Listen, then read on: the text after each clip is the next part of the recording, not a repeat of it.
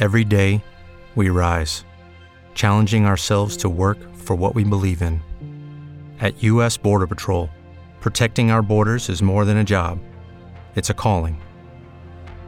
Agents answer the call, working together to keep our country and communities safe. If you are ready for a new mission, join U.S. Border Patrol and go beyond. Learn more at cbp.gov/careers.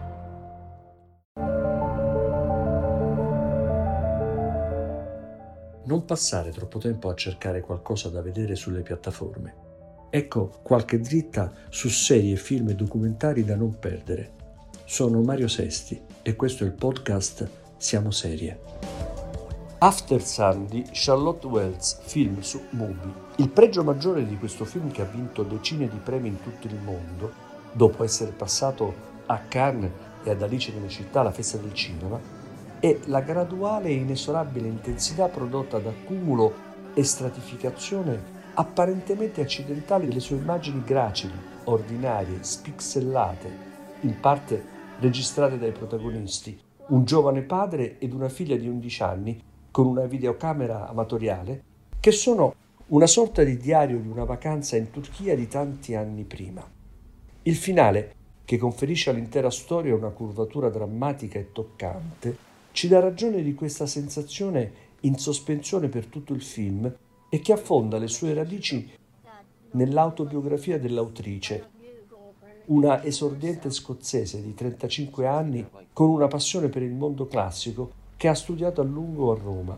Paul Mescal, cui Normal People aveva già dato una grande notorietà internazionale, e Frankie Corio, una ragazzina che ha spigliatezza, falcata e talento naturale da cucciolo, in un hotel da pacchetto vacanze, tra gite in pullman, piscine e belvedere mediterranei, si cercano senza mai trovarsi fino in fondo, sospinti solo dalla certezza del sangue e la rassegnazione della loro solitudine, accontentandosi di scintille di improvvisa sintonia e humor, cenni d'intesa, contatto o ricerca, con i quali entrambi esplorano la segreta appartenenza che lega un padre ad una figlia e viceversa.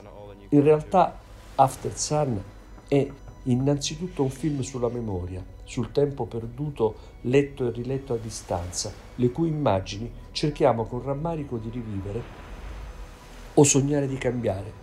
È lei la camera che ci ripropone volti e frammenti di vita dal fondo del tempo. Pixel di luce, flash di gesti e sguardi che affondano nel buio immenso che ci circonda. The Devil's Hour di Tom Moran, 6 episodi su Prime. Tutte le notti Lucy, assistente sociale con un bambino di 8 anni introverso e anaffettivo, si sveglia di colpo alle 3.33, teorizzata da un incubo fatto di visione di luoghi in cui non è mai stata e di gente che non ha mai conosciuto. Come se non bastasse, la casa in cui ha da poco traslocato si rivela popolata da presenze, residui di altre vite. Parallelamente, l'ispettore Ravi e il suo collega Nick indagano su due omicidi L'assassino è un serial killer attivo già da un decennio, ora impegnato nella ricerca di Lucy e di Isaac, il figlio. E cosa ci fa Lucy in un imprecisato futuro, all'interno di una stanza per interrogatori, di fronte a un misterioso detenuto che offre alle domande della donna risposte sibilline da lei rifiutate con rabbia? Attraverso gli intrecci e le sovrapposizioni fra diverse linee narrative, The Devil's Hour provoca nello spettatore uno smarrimento che riflette quello dei personaggi che la storia immerge in un senso di minaccia incombente, soprattutto sui più innocenti, cioè i bambini. Bisogna credere solo in ciò che si può toccare e avere fiducia nella ragione, o si deve credere anche a ciò che non si può spiegare razionalmente. In realtà la serie dipinge le nostre vite come continui tentativi di costruire e tenere in piedi progetti di felicità che rischiano incessantemente di sfuggirci dalle mani e di crollare. La vita bugiarda degli adulti di Edoardo De Angelis, sei episodi su Netflix.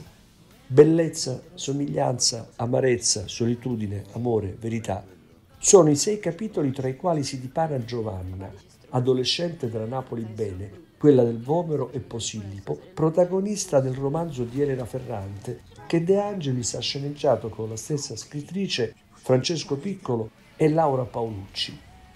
Come accade sempre nelle storie dei suoi libri, la Napoli che racconta va sempre oltre l'apparenza di una comune normalità e De Angelis la impreziosisce con movimenti di macchina bertolucciani, un montaggio ellittico e una scrittura d'autore sempre alla ricerca del dato nascosto dietro uno sguardo, un battito di ciglia, un'ombra che segna in obliquo un volto. Il sound degli anni 90, non ci sono infatti cellulari in giro, che si insinua quasi in ogni immagine, influenzandone e caratterizzandone l'atmosfera, segna la pulsazione della voce narrante di Giovanna che racconta del suo scontro generazionale con i genitori e la società di allora. Detonatore è la zia Vittoria, Valeria Golino, sorella del padre e da questi da anni allontanata, con la quale Giovanna instaura una relazione di reciproche confidenze. Come lei, la giovane Giordana Marengo, dalle grazie androgine, nel ruolo della protagonista, così come Alessandro Preziosi e Pina Turco, i genitori, lavorano con disarmante naturalezza a esplorare personaggi ricchi di molteplici anfratti e di una intrinseca ambiguità che, a pensarci bene, è la vera protagonista dell'opera.